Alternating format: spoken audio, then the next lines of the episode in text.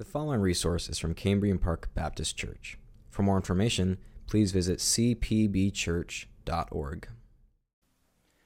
Heavenly Father, in light of what is taking place this day in other parts of the world, we are truly grateful that we can gather like this as a people and worship you. We desire, Father, for you to be glorified in our lives in this church and in this community in which you have placed us. We desire for the salvation that you've wrought through the blood of your Son to produce great fruit in our lives. We long, Lord, to be a holy people just as you are holy. I ask, Father, that you would use this teaching from the book of Acts to encourage us, to convict us, and to show us that path of righteousness that we might pursue holiness for your glory, for our well being, for the well being of our brothers and sisters, and for this community in which you have placed us, that we might be the salt and the light that you've called us to be. Father, many of us gather here this morning in your true churches throughout the world, and, and we are rightly grieved by the movements we see taking place in the Ukraine. We pray specifically for the churches in the Ukraine, for our brothers and sisters there this morning, Lord, that even on this Lord's Day, in the midst of the battle, they be able to rest in you and worship you. Uh, Father, we pray for all the leaders involved that you would be gracious and swift to bring this to an end, that you would rightly judge those who are exercising unmitigated evil, and that you would rightly protect those who are fighting for righteousness. Father, we pray that your church would, during this time, see the desperate need of the lost to be saved that without Christ, Lord, there is no salvation and there is no sanctification. And so we cannot be shocked by this type of brutal evil when we see it. Instead, Father, I pray that you would, by your Spirit this morning, save the multitudes. That you would, those in our own lives, Father, those here in Cambrian Park, those in the Ukraine and in Russia, all those who do not know you, those who have been subject to atheism for over a century now, Father, you would this day by your Spirit redeem many. How glorious, Father, to think that out of such great evil you would bring grace and salvation to many. I pray, Father, that you would help us this morning by your Spirit to recognize the power that resides in us, that we as a people, indwelt by your Spirit, can do great things for your kingdom, that we can, through submission to your word, walk in righteousness. Cause that to take place, I pray, this morning in our lives, in this church, for as long as you keep us here, to be that holy people that we are already in Christ. In his name, amen.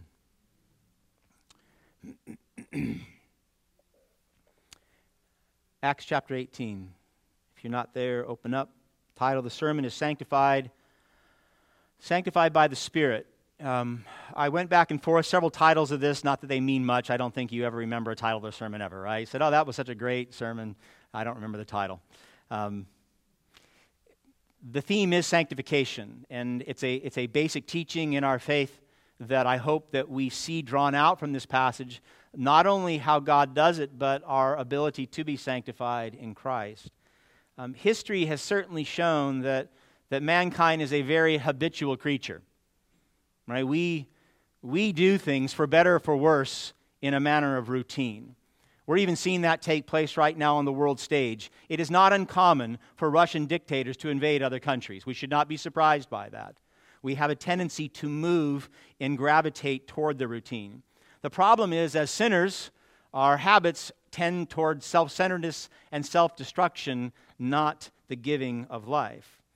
And I would, I would imagine that most of you would agree with me that change, real, positive, lasting internal change, is hard. It's really hard.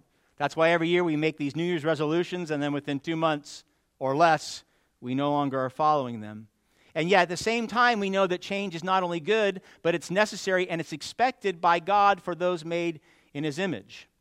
Most of you, when you were parents, if your child was one, you allowed them to eat with their hands. That was not a big deal. When your child is 15, if they're still eating with their hands, that is a big deal, right? They haven't grown in that way. Lori and I will be celebrating 32 years of marriage this April.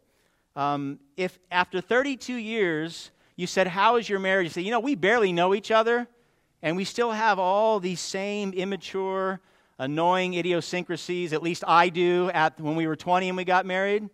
Um, you would say you may be married, but that's not a healthy marriage. That marriage has not matured. That is, it's stunted, it's unhealthy. My beloved, listen, when God saves his children by grace through faith through the blood of his Son, and then gives the Holy Spirit to dwell in you, God has a right to expect real transformative change in your life. He has a right to expect that because He's equipped you to do that. In other words, what we call sanctification, or that God, by His grace, making us holy as He is holy, is something that God expects of us and, and something we should want as Christians. I imagine not one of you wants to walk out and say, you know, I'm not changed at all by the word. I wasn't changed by the songs. I wasn't changed by the prayers. I'm the same as I was when I walked in. Well, that's not good right? We want God to change us from the inside out. 1 Peter chapter 1, as obedient children, Peter said, Do not be conformed to what? The passions of your former ignorance. But as he who called you is holy, you also be holy in all your conduct, since it is written, You shall be holy as I am holy. Now, there's no more high standard for the Christian than God saying, Be holy because I am holy. How holy is God? He's perfectly holy. He's without sin. That is your calling in Christ. Now, in our passage today, the scriptures put a spotlight on sanctification, specifically progressive sanctifications, how we grow in the Spirit of God over time. That's God's work. God just doesn't save us, forgive us of our sins, and leaves us in the place where we were. He saves us and He makes us holy, more holy each day until we what? Until we see Christ, we see Him face to face, we become as He is, which is perfect holiness. That's God's work, and that's Paul's work. That's why Paul's run around the Mediterranean basin, visiting all these people and all these churches. Verses 18 through 22, they're transitional verses. They actually, uh, Luke is telling us how Paul's second missionary journey ended and how the first one started up. If you were with us last week, we, were, we landed in Corinth, and, and Paul is there with Priscilla and Aquila, and they spent 18 months there teaching and preaching and establishing a very, very strong church. Um, hence our letters, 1st and 2nd Corinthians, in Corinth. well, time was up. He wanted to get back to Jerusalem and he wanted to visit his sending church in Antioch of Syria. And so um, he takes Priscilla and Aquila and they get on a boat and they travel due east across the Aegean Sea to the city of Ephesus. Now, if you know Ephesus, that is the leading city in Asia Minor. And we'll talk more about the city in detail next week. But that's where Paul was trying to get, if you remember, at the beginning of his second missionary. He was trying to get south, and the Holy Spirit kept pushing him north, so you can't go this way. And so he goes to Ephesus. He's been wanting to go there. Um, he lands, he goes to the synagogue, he reasons with them briefly, but he still wants to get to Jerusalem and then back to Antioch of Syria, uh, probably to check in on Jerusalem and then to give a report to his church. So he leaves Aquila and Priscilla in Ephesus, and he jumps on a boat and he goes back to Jerusalem. Before he leaves, though, look at verse 21b. He tells they, they this he, he received a much greater reception in Ephesus than he did in Corinth. In Corinth, he preached the gospel and they tried to kill him, right? They brought him before Gallio and wanted him, wanted him persecuted. in Ephesus, they want him to stay, so he gets a positive response. And so he tells them at the end of verse 21, I will return to you if God wills. And then he sets sail from Ephesus. He goes to Jerusalem, he greets his brothers, and then he heads north to Antioch of Syria, and he spends some time there. And, and it makes sense, right? He, he wants to let the church in Antioch, the ascending church, know all the great things that, that God is doing. But he doesn't stay too long. We're told in verse 23 that he immediately sets off again on his, this would be the beginning of his third and uh, third missionary journey. We, we divide these up for ourselves, but Paul was on mission his whole life. But the third missionary journey actually begins here um, and it, it will take us through the next couple chapters, through chapter 21, verse 16. And in those verses, it'll comprise four years. The third missionary journey, four years for Paul, approximately 54 to 58 AD as he continues to spread the gospel. Um, so he sets off from Antioch of Syria and he starts to retrace early his footsteps. He starts to head north northwest and he hits Iconium and he hits, he hits Derbe and he hits Lystra and then he gets to Antioch of Pisidian. You probably remember that city that he was in.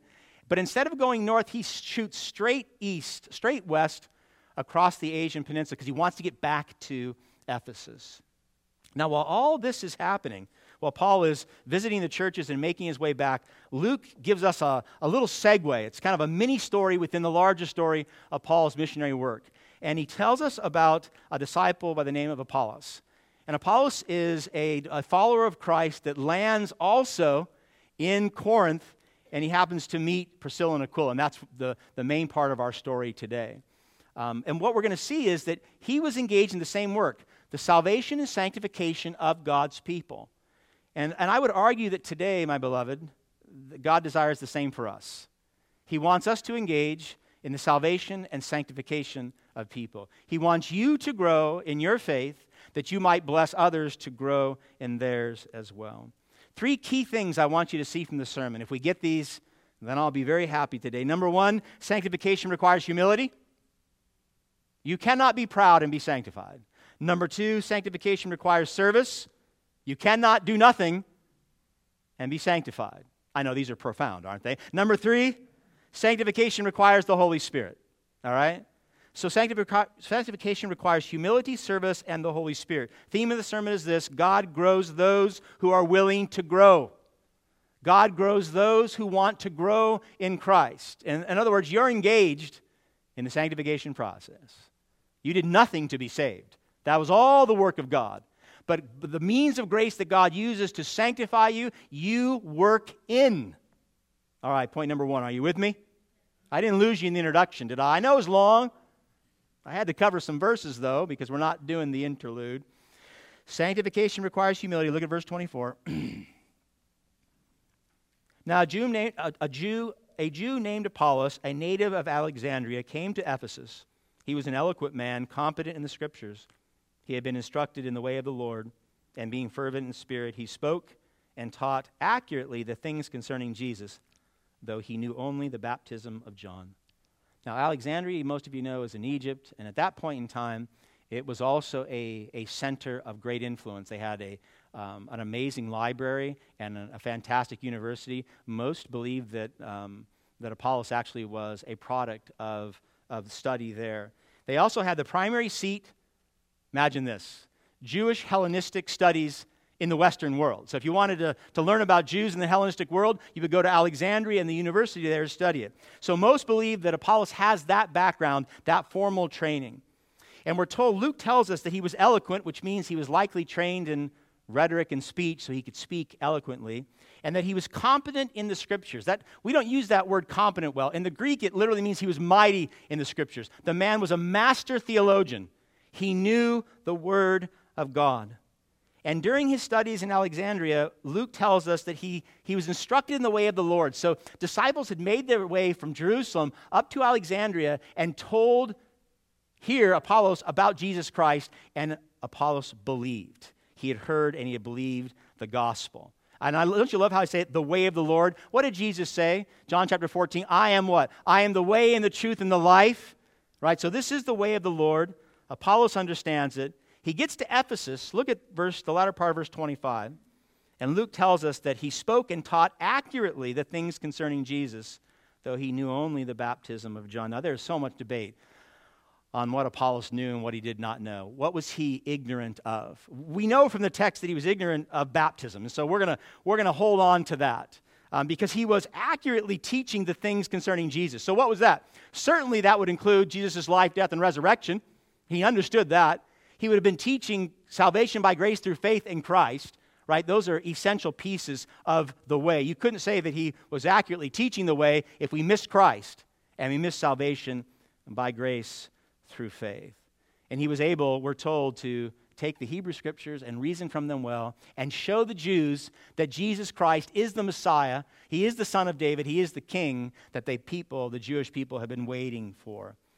But we also find that this very learned man was deficient when it came to the teaching regarding baptism. Luke tells us he only knew the baptism of John. John who? Well, you know, John the Baptist, right? Now, John the Baptist baptism, it was not a, it was not a baptism of salvation by faith in Christ. It was a baptism of repentance, remember? He called the people to repent of their sins, to make their hearts and minds ready to receive the gospel and be baptized by grace through faith in Jesus. And so they had been baptized in the baptism of John, but they evidently, um, Apollos here, had not heard of this being baptized in the name of Jesus. And of course, that was the great command that Peter gave at Pentecost, remember? Remember after he preached his sermon and he convicted the Jews and they said, "What? What must we do to be saved?" And he said, I'll read it to you. Acts 2:38, Peter said, "Repent and be baptized every one of you in the name of Jesus Christ for what? For the forgiveness of your sins." Be baptized into his death and resurrection. Be baptized into the living faith that the gospel provides. So Apollos, he hadn't had that yet. Now, if you're critical like me, you might be saying, How can he not know that? I mean, that's so basic. Apollos, come on, you're a learned man. You come out of the University of Alexandria. He's got his, his t shirt and he's got all his, you know, his accolades on him. And yet he doesn't know this. Two reasons. Number one, this is the infancy of the church. Right? We're talking 21 years post the ascension of Jesus Christ. Church is early, right? But more importantly for you, so that we can all be humble in this, sanctification is progressive, is it not? Are you fully informed of all that you need to know about Jesus Christ, the wisdom of God? Of course not. By God's grace, we will actually learn something and grow today, and you will tomorrow, for as long as you are here. And so it's progressive, it happens step by step. But there's a key here that I, I don't want us to miss. Look at verse 26.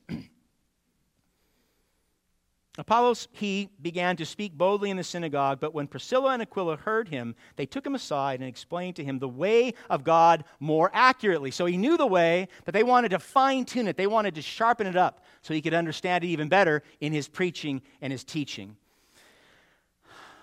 Priscilla and Aquila are left there by Paul to do ministry work in, um, in Ephesus. They hear Apollos speaking boldly and rightly identifying Christ as the Jewish Messiah from the scriptures. But they hear him saying something that's not right, and very likely pertaining to baptism. There's a deficiency in his teaching. And so what do they do? What do they, what do, they do? They, they don't call him out in public. I mean, these, Priscilla and Aquila, you, you got to love him so much. I pray you love him so much. They pull him aside, and it says at the very end of 26 that they taught him the way more accurately. They taught him lovingly. Now, Priscilla and Aquila had the privilege of being at the seminary of the Apostle Paul, right? Paul lived with Priscilla and Aquila in Corinth for 18 months. 18 months, imagine every, every night having dinner with the Apostle Paul, and the Apostle Paul going through and teaching. So they were well educated when it came to the Word of God, but they were ill educated when it came to the ways of the world, right? They didn't have university degrees. They were from Alexandria. They were, they were what? They were tent makers. These were lowly, blue collar workers working for the kingdom of God, not well trained. Now, the question I have, which you should have, is how could Apollos submit himself to them? This is Apollos. I mean, the very name Apollos means the sun, God of the sun, right? This is, I mean, this man certainly in his ability to speak, his education, his understanding of the Hebrew scriptures, his, his breadth of knowledge, his popularity, and yet, what does he do? He hears Priscilla and Aquila come to him and say, We need to teach you further. And he does. There's nothing in the text that says he resisted, he didn't want to. He said, How could you want to teach me? It, it's me, Apollos, it's me. He doesn't say any of that. Instead, he comes under their teaching. And listen to this this is amazing. Not just under their teaching, but there's a word order shift here that Luke does that all the commentators say it's probably not just stylistic variation. You know, sometimes you don't want to use the same order and the same words, so you try to switch it around. Up to this point in time, it was Aquila and Priscilla, and now it's Priscilla and Aquila. Why? Well, most commentators believe, and I would agree, that the primary person teaching Apollos was Priscilla, a female. You're like, oh, wow. Okay, one thing, they're tent makers. They don't even have university degrees. And now Priscilla's the one that's actually doing most of the teaching. Yes, that's what most believe, and I think that's true. Now, so that we don't confuse our complementarian view of males and females, I want you to be very careful. Some will argue that this is an example of why we should have female pastors. The Bible obviously teaches against that clearly. She is not teaching with authority in the context of the church. It's private instruction in their home, number one. And number two, she's not teaching outside the headship of her husband. Right? Aquila's right there with her. And they're actually teaching together, but the indication is she took a primary teaching role.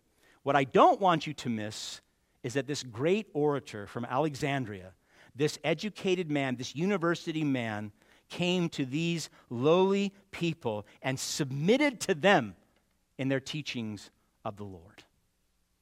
Paul would later write in 1 Corinthians chapter 1, listen, God chose the lowly things of this world, Priscilla and Aquila, and the despised things and the things that are not, to nullify the things that are, so that no one may boast before him. My beloved, there, there's no boasting in anything or anyone other than Christ. Right? So Apollos may have had his degrees and his speaking skills, but he understood that to grow and to be sanctified, he had to come under those who could help him. What was the result? Apollos was sanctified. Apollos grew in his faith. By spending time with Priscilla and Aquila and submitting to their teaching, he grew in his faith. Two immediate takeaways. Listen, number one, regardless of your training, oh, I want you to listen, saints, please, because some of you do not know this. Regardless of your training, your educa- education, your degrees, your number, the number of times you've read through the Bible in a year, the, the length of time you've been in the church, regardless of all that, you are surrounded by people who can speak truth into your life. This very morning, this very church, there are people in here you are surrounded by. If you are humble enough to hear and humble enough to come under the tutelage of a Priscilla and Aquila, God can grow you through that. I would say God will grow you through that. If you're humble, if you're meek of heart and mind. And that means that you can think of the greatest theologians in your mind. People from the past, maybe a Jonathan Edwards or a John Calvin. And maybe people of today, you think, well, who, who could I could I speak to a John Piper? Could I tell John, could I tell John MacArthur? Yeah, you probably have a lot to teach John MacArthur, and he would say the same. He would say the same. It's important, my beloved, that we know how little we still know, right? I mean, how little we know, and how much growth there still is in our own hearts and minds. We know that. You know that. I was listening to a lecture uh, just yesterday. I was working and I was listening to a lecture, a podcast um, by an author who, oh my goodness, he, he was writing on something that I've only touched on. And I thought to myself, I know nothing. I know nothing about anything. I know nothing about the Bible. I know nothing about this faith. And then I had to remind myself, well, I'm Priscilla and Aquila. That's who I am, right? So we can be those lowly servants that help one another. The fastest route to stunt your sanctification? It's pride. You want to not grow in the Lord? You want to stay exactly as you are right now? Pride, pride, pride will do that for you. There's something else I want us to take away from this also. It's not only a call for the high and the mighty to humble themselves, for the Apollos to come down, but a call for the lowly to speak up and help sanctify their brothers and sisters appropriately, right? They pulled Apollos aside. They didn't embarrass him in public. They brought him into their home. And lovingly, they, they wanted him to know the truth what? More accurately. They wanted him to know it for his benefit, certainly for the benefit of others that he would preach and teach to, and ultimately for the glory of God. Out of their love, they did this for him. And that means, my beloved, if you know the Lord, if you know Jesus Christ as Lord and Savior, and this is your first day of salvation, you have something to teach, you have something to share. All of us do. Colossians chapter 3 verse 16, Paul said this, "Let the message of Christ dwell among you richly as you, speaking to the church, as you teach and admonish one another with all wisdom." They did not Priscilla and Aquila did not sit there and think, "This man, listen to this man speak." He's from Alexandria. He's educated. They did not do that. Out of their love for God and their love for Him, they stood up, they brought him in, and they grew him in the faith. My beloved, whether you believe it or not, every single one of you is gifted with knowledge, wisdom, life experience to grow your brothers and sisters in the faith. Every single one. So, whatever category you pigeonhole yourself in, I, am not smart enough. I'm not well read enough. I'm not, haven't been a Christian long enough. I'm too shy. Don't use that one. Don't use that one. You have been equipped by God, uniquely qualified to sharpen a brother or sister in the Lord. Uniquely qualified. Sanctification, and you know this because you were here during our community series, it's a communal endeavor. Right? We don't grow alone, we grow in the context of community. Well, how do we do that? By brothers and sisters speaking truth into each other's lives. God's equipped you to do that. So the question for you is are you and will you? Are you engaged in that right now? Will you engage in that love for a brother or sister right now? If you let's, let's transport ourselves back to the synagogue in Ephesus, hearing Apollo speak, and you're Priscilla or you're Aquila, and you're listening. How, would you have done something about it? Would you said, you know, we got to talk to him. Let's bring him to our house for dinner tonight. Would you have done that? Would you have said to yourself, We're lowly tent makers. What could we possibly teach a man like that? Let someone smarter take care of it. Let a theologian take care of it. Would you have said, You know what? It's been a long day. We'll talk to him later. I'm going to allow laziness. Or would you have intervened? Would you have brought him aside as they did to grow him in the way of the faith?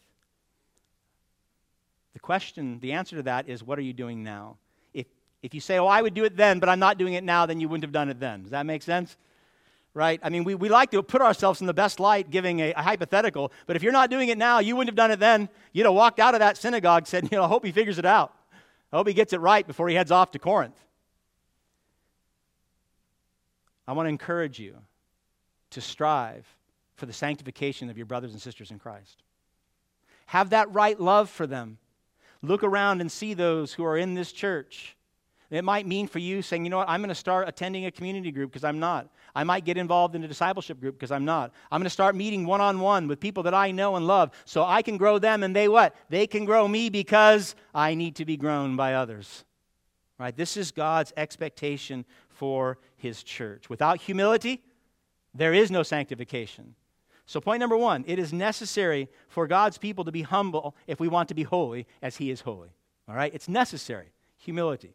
Point number two, I pray you're still with me. Sanctification requires doing. So, in the Western church, I think in many ways we're probably much, very much like the Alexandrians. And we've equated knowledge with holiness. Right? The more knowledge you gain, about God and the Bible and faith and Christianity, the more holy, the more sanctified you are. Um, now, we definitely would argue that knowledge is essential, right? Apollos is trying. He's eager in spirit, but he's, he had a deficiency in his teaching. So we would argue that knowledge is essential to our sanctification, but it's not the only thing that we need.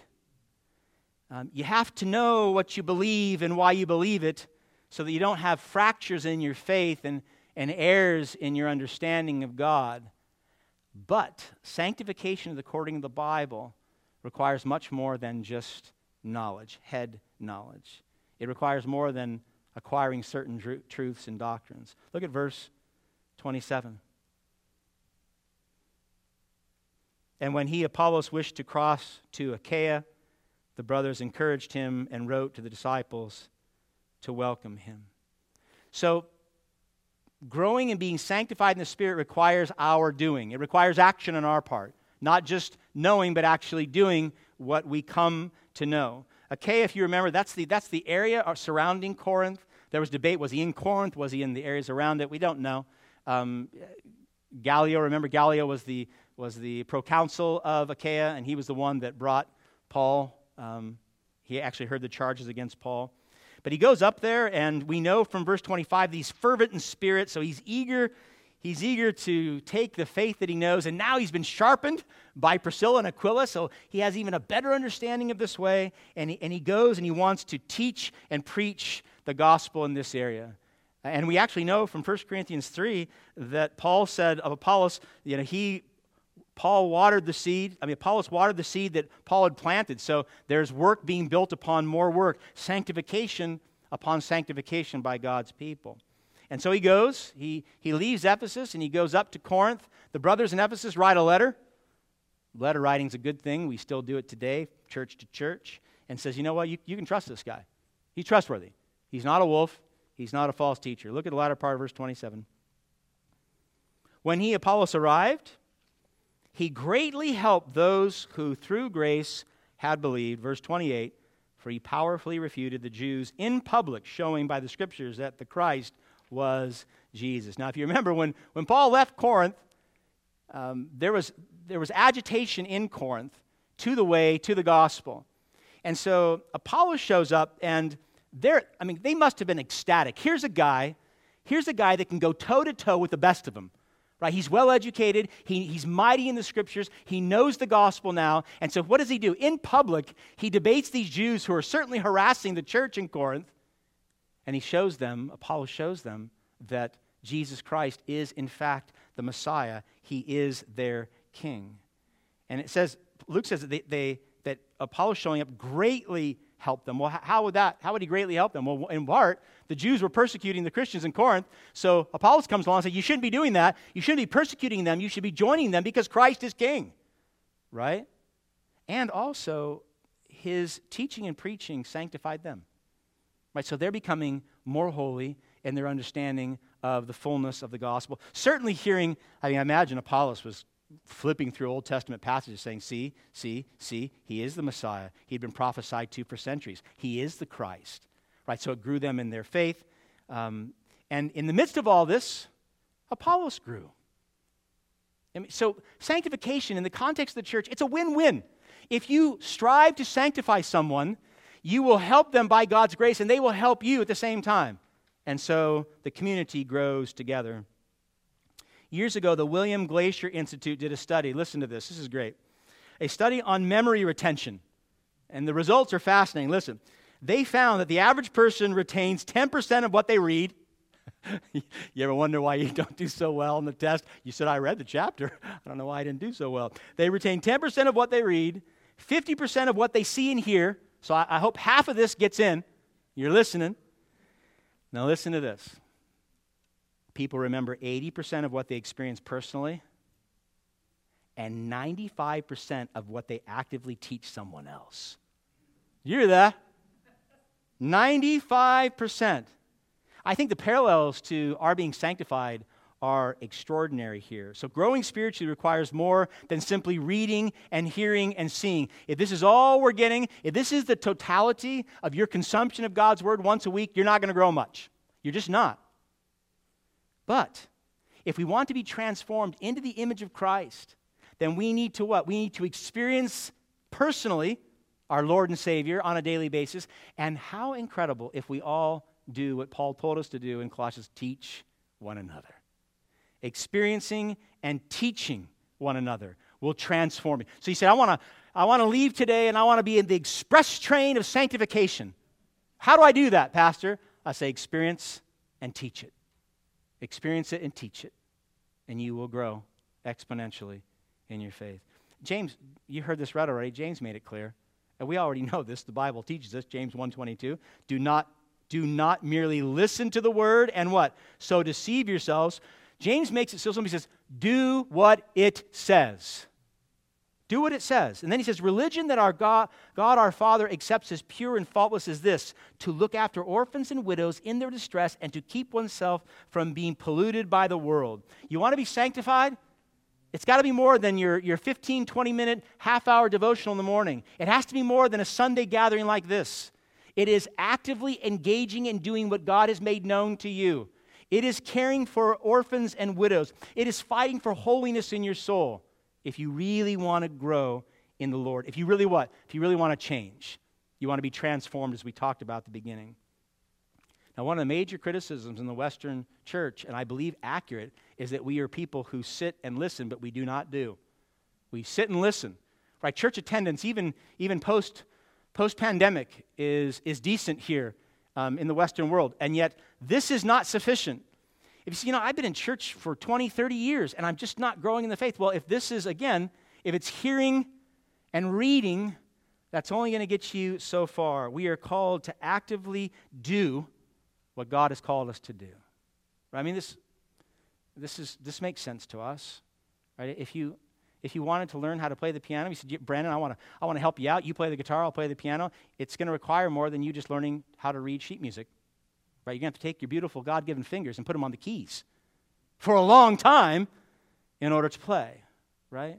If you want to be like Bill Pine and learn how to build beautiful wood tables, well, you know what? YouTube's only going to take you so far. It is. You're going to need to get wood and tools and get your hands dirty and dusty if you want to be transformed into a table maker. My beloved, it's the same with Christ. If we truly want to be sanctified and become more as Christ is, we must engage in the work of ministry. We must do what we know we're supposed to do. So Apollos' work in Corinth led to the church's sanctification, it led to his own sanctification. So, again, the question for you, I want, I want you to think about this seriously. What are you doing right now to sanctify others? What work are you engaged in? What ministry has God put upon your heart? What gifts and talents do you have that you're using to not only grow yourself, because in, in doing those you will grow, but to bless others in that growth process? Ministries here in the church, ministries outside of the church. Now, if you're sitting there scratching your head going, you know, there's, there's really not much I can think of, Pastor. Not much that I'm doing, not many gifts that I'm using, or very, very little, then do not be surprised if you're not growing in the faith. Does this mean that you're not saved? Well, of course not. You're saved by God's grace through faith in Christ, what? Alone. But you can go through this whole life a miserable wretch when it comes to sanctification. You can enter into the presence of God with barely anything to show the Lord or the fruit in your life and enter what? As Paul says in Corinthians, by the very flames of hell. That's not a good testimony, right? We very little time, my beloved. I don't care how young you are, you got a little short time on earth. We want to use it for the glory of God. In whatever you do, whether you eat or drink, we do it for God's glory. Amen? Amen. All right. All right, so number one. You want to be sanctified? We must be humble. We want to be sanctified. We must work. We must do, not to be saved. Number three, last one sanctification requires the Holy Spirit. So Apollos goes from Ephesus up to Corinth, and while he's preaching and teaching and, and helping greatly the, the believers in Corinth, Luke brings us back. Man, that was a little interlude. Now, Paul comes back on scene again. In chapter 19, verse 1, it tells us he, he passes through the inland country. So he made it up to Antioch of Pisidia, and then he shoots due west, probably landing in Laodicea, which he'll write about a little bit later, and then travels another 90 miles to the coastal city of Ephesus. Now, the easier route would have been to get on a boat from Antioch of Syria and travel across the sea and land straight in Ephesus. Paul does not do that because what does Paul want to do? He wants to, it says here, he wants to strengthen and sanctify those churches. So he does a little church hopping, not as we do today, but he was doing good church hopping, sanctifying saints as he went along. And then he lands back in Ephesus again. Uh, look at the latter part of verse 1. He arrives in Ephesus, Luke tells us. There, Paul, he found some disciples, and he said to them, Did you receive the Holy Spirit when you believed? And they said, Here, Here's not the response Paul wants. No, we haven't even heard that there's a Holy Spirit. Right? That's, that's a bit problematic if you want to be mature in your faith. He said, We haven't even heard of whoever this Holy Spirit is. Now, some of the commentators argue that these 12 men were not believers and that they were saved in this process of, of being baptized and receiving the Holy Spirit. Um, there are a couple major problems with that exegetically. I'm just going to give you a couple. Number one, Luke identifies them as what? As disciples, right? And that word that he uses for disciples unless distinguished as a disciple of John the Baptist, would be implied to be a disciple of Jesus Christ. You don't call non believers disciples unless they are disciples of Jesus Christ. Number one. Number two, identified as followers. Look at it said they received the Holy Spirit when they had what? When they had believed. When they had put their faith in Jesus Christ. That's past tense, by the way. And so I, I do believe I do believe that these 12 men that Paul meets in Ephesus are believers, just like you remember the, remember the, the Samaritans in Acts chapter 8? Remember Philip is up there and he's preaching the gospel, and it says in Acts 8 that many believed, right? But then it's not until uh, Peter and John head up and they pray and the Holy Spirit comes down in power upon them. But we would argue that these 12 men actually know the Lord. They are disciples of Jesus Christ, even though what? They need more sanctification. They need to grow in their understanding. They, they have to grow in their understanding who the Holy Spirit is. They say, Who's that? You know, so Paul's going to do some teaching on the Trinity, no doubt. Um, but he says to them, he says in the latter part of verse 2, they said, We have not even heard that there is a Holy Spirit. So they're ignorant of that. Verse 3, look with me. Paul said, Into what then were you baptized? They said, Into John's baptism. And Paul said, verse 4, John baptized with a baptism of repentance, telling the people to believe in the one who was to come after him. That is Jesus. So again, we're, we're 20, 21 years post ascension. The church is in its infancy.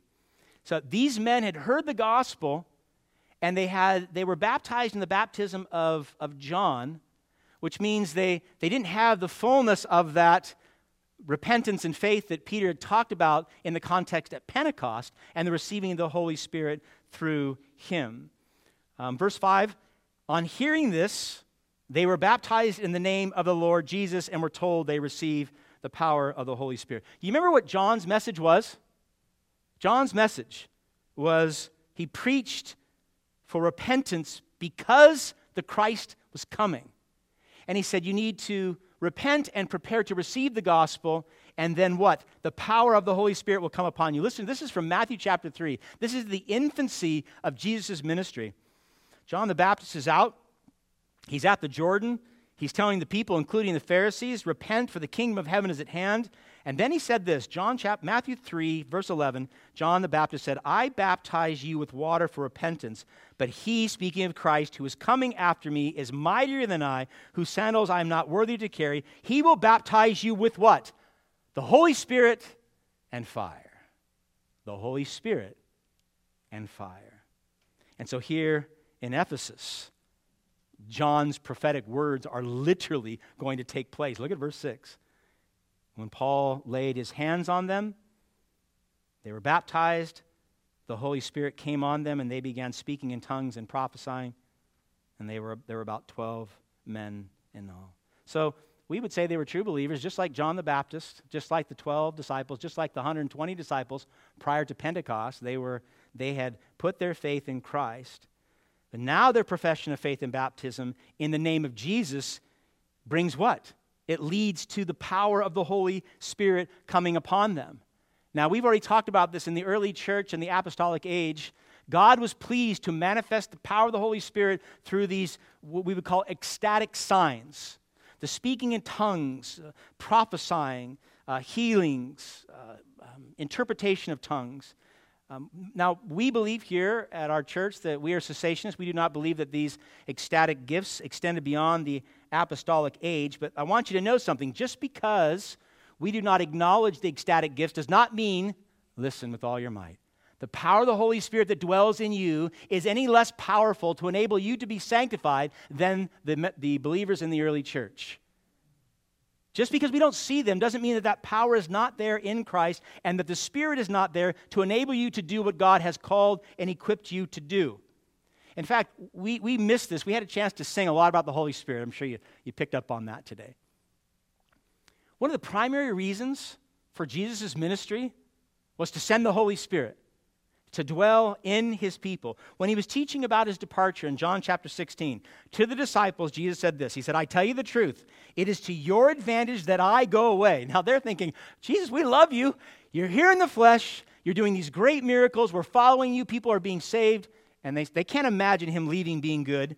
But then he said this For if I do not go away, the helper, the helper who is that's the paraclete, that's the Holy Spirit. The helper will not come to you, but if I go, Jesus said, I will send him to you. Oh, we need to talk about that a lot more for the next several years, I think. That God the Father, through the Son, sent the Holy Spirit to his people to dwell in his people. Now, I would imagine, my beloved, that we looked upon these 12 men and they said, we, We've never even heard of the Holy Spirit. And we think, hmm, you guys aren't too sharp theologically. And yet, in the Western world, I think that we are in that same state of ignorance. Right? We, we may not say in verse 2, we have not heard that there's a Holy Spirit. You may say that and you may know it. You may affirm the Trinity, right? God the Father, God the Son, and God the Holy Spirit. But for many professing Christians in the West, and maybe for us in our own church, we live as though He does not dwell in us. We live as though we do not have the power from on high. We do not live as believers according to 1 Peter 1 2, chosen, listen, according to the foreknowledge of God the Father through the sanctifying work of the Spirit. For what purpose? To be obedient to Jesus Christ and sprinkled with his blood. How many of us, my beloved, affirm the reality of the Holy Spirit? We affirm the indwelling of the Holy Spirit, and yet we live like the rest of the world lives.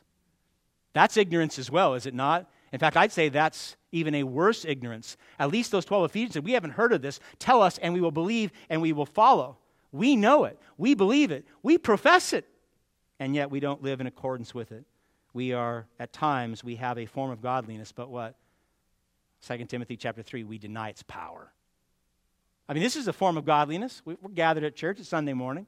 We're listening to you go on and on, Pastor. We haven't left yet. This is a form of godliness. And yet we deny the power of the Holy Spirit that resides in us.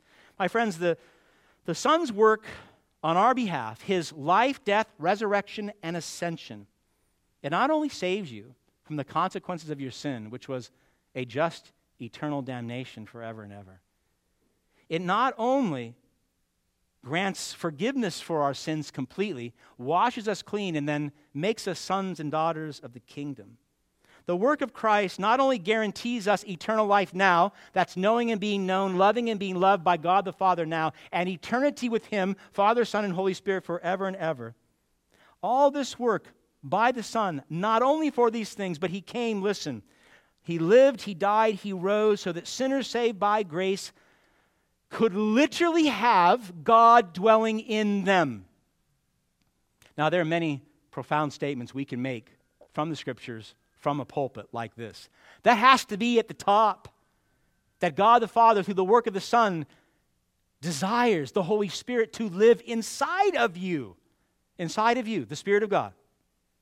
I'm not getting the response that I want right now. You realize that. Yeah, yeah, yeah, Spirit in us. See? It's a form of godliness, but we deny its, its power. Colossians chapter 1, listen with all your might. Paul writes, And you, you once were alienated and hostile in mind, doing evil deeds before we were saved by grace. But now he, Christ, has reconciled in his body of flesh by his death in order to present you, sinners saved by grace, how? Holy and blameless and above reproach before him, God the Father. That's the end. That's the goal. Right? That's the end game for us all. God sanctifying us and making us holy day by day, so that in the end, He brings you, Christ brings you. But right before the Father, He says, Look at these holy people by my blood, by my work. And the Father says, Yes, these are my sons and daughters. J.C. Ryle talked about sanctification very practically. Just listen to this. Sanctification is that inward spiritual work which the Lord Jesus Christ works in a man by the Holy Spirit when he calls him to be a true believer. He writes, He not only washes him from his sins in his own blood, that's Jesus, but he also separates him from his natural love of sin and the world and he puts a new principle in his heart and makes him practically godly in life. That new principle is a desire to love God and follow the ways of God. That practical movement in life is being holy as God is holy. So here's the weight, and I'm going to close. That means, if this is all true, this is God's desire. Christ died to make this happen. You know Christ, the Spirit dwells in you. Then, if you are not growing in your faith, you know whose fault that is? You know whose fault that is. If you are not being sanctified day after day, more and more to the image of Christ, it's your fault. It's not on God, right? He has called you, He has equipped you, He's empowered you.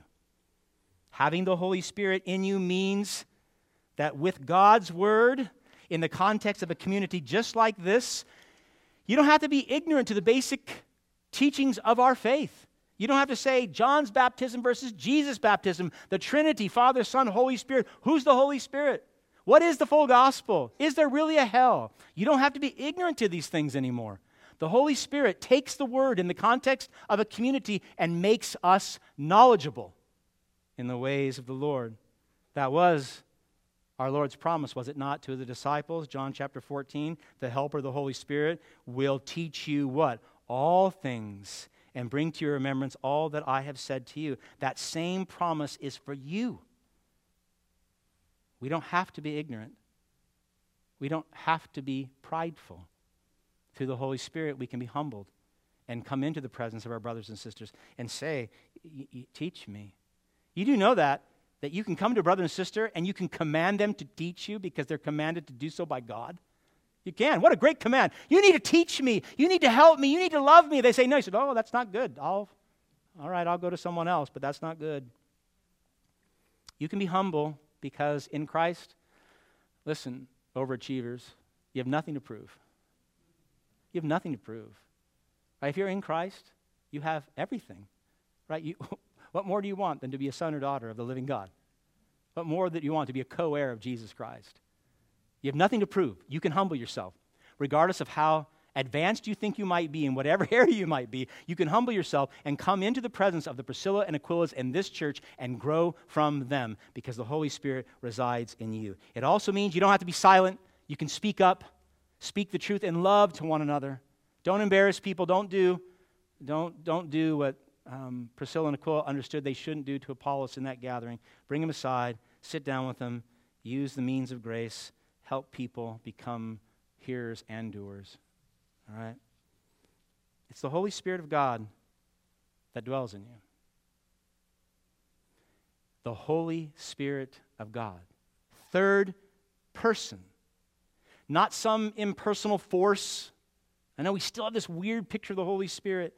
Not some ancient, mystical, powerful power, although infinitely powerful because he is God. But he is the person of God. The God who made you the God who saved you, the God who is sanctifying you even this morning, the God who knows what is truly best for you and wants that to be exercised in your life, the God, the person who wants you to be holy as God is holy. He, He, the person, dwells in you. Same Holy Spirit, my beloved, that hovered over the face of the earth before creation, bringing life and order out of nothing. He dwells in you. The same Holy Spirit that brought words to the mouths of the prophets and the judges and the kings of old, that same Spirit, the person, dwells in you. The same Holy Spirit that gave Abraham the faith to believe dwells in you. The same Holy Spirit that equipped the craftsmen and the artisans who built the temple for God to dwell in, that same Holy Spirit, He dwells in you. The same Holy Spirit who told the exiles returning from Babylonian captivity to Jerusalem not to be afraid, he dwells in you. The same Holy Spirit that descended upon Jesus Christ at his baptism and commissioned his ministry dwells in you and commissions you to your ministry. My beloved, if the Holy Spirit dwells in you, then, then the power of transformation, it's at your fingertips. It's always there, always present. God desires it. If you desire it, then it will be. Real, permanent, daily changes in you as a person, not just in what you do, but who you are, how you think, how you feel. If I were to ask you to take a minute, I'm not because I'm going to close, but if I were to say, take a minute and think of one thing you'd really, really want to change in who you are as a person, you'd say, oh, I, I got like 25, Pastor. I got 30 that I really want to change on who I am, that I might be the disciple of Jesus Christ that brings God the most glory. Well, Paul is saying, Luke is saying that you can do that through the Holy Spirit. In 2 Corinthians chapter 3, verse 18, Paul says this, and just listen, I want to close. Paul speaking says, We all, those who are saved, we all, with unveiled face, behold the glory of the Lord and being transformed into the same image from one degree of glory to another. For this comes from the Lord who is the Spirit. The Holy Spirit enables us to, st- probably the best thing, to see God clearly, right? So remember, Moses would go up on the mountaintop, he'd come in the presence of God, and then he'd come down and he'd have the glory of God on his face, and he was shining that Shekinah glory, and they said, You got to cover your face, veil your face, we can't look at you. Well, when we gaze upon the living God, when you, through the word and through prayer and through time like this and through ministry and service, the Holy Spirit enables you to see the majesty and the beauty of the living God, to dwell in His presence daily, to commune with God. You know what's going to happen? You do that, my beloved. You dwell with God richly and daily, and you will be transformed. I can say, I say, no, no more. I can end right there. You do that. Gaze upon his beauty, see his majesty, see his goodness, see his holiness, and you will be, as Paul said, transformed into the same image, that is Christ, from one degree of glory to another. Daily, real, permanent change in you as a person. that, well, that's exciting. That's exciting. We don't need to wait for New Year's. We can do that today. Most of you want to be humble. Most of you want to engage. Most of you want to behold the glory of God. So that happens. Know well the Trinity and the Holy Spirit that dwells in you. Know that you lack nothing this day to grow radically in your love for Jesus Christ. Amen? All right, let's pray.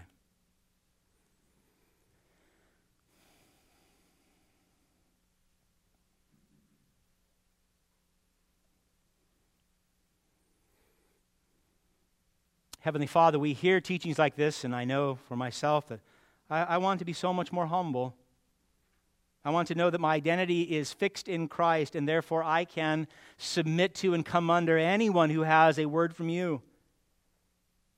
I want to be humble enough to open my mouth and speak the truth to my brothers and sisters who need to hear it, that I might sanctify and grow them. Father, I imagine most of us who hear this know yes, this hearing is good, this seeing is good. But we also know, Lord, that we're supposed to act upon it. We're supposed to do the work of the ministry. And in that very doing, Lord, we will be sanctified by your Spirit. We know, Father, that that comes from beholding your glory. And so, if you would, for me, for my brothers and sisters here, for our families and our friends, and for your true churches throughout the world, Lord, cause us to behold your glory more and more each day so that we might be transformed from one degree of glory to another as Christ is. Father, I pray that this would be a very encouraging time for us, regardless of where we are. That we would see, Lord, that we are equipped, fully able, in the power of the Spirit, to be a holy people just as you are holy. So do that great work here for us, Lord, for our own sanctification, for our brothers and sisters as we collectively sanctify one another, and certainly for this mission field. They need to see a people that do not look like the rest of the world. They need to see a holy people. Make us that, I pray, for your glory in Christ's name. Amen. Thanks for listening. Cambrian Park Baptist Church is a Reformed Baptist church in San Jose, California. If you would like more information on our church, please visit cpbchurch.org. From there, you can find service times, weekly gatherings, our sermon archive, and other resources. For video content, please visit our YouTube channel. You can also follow us on Facebook, Instagram, and Twitter. Thank you again for listening.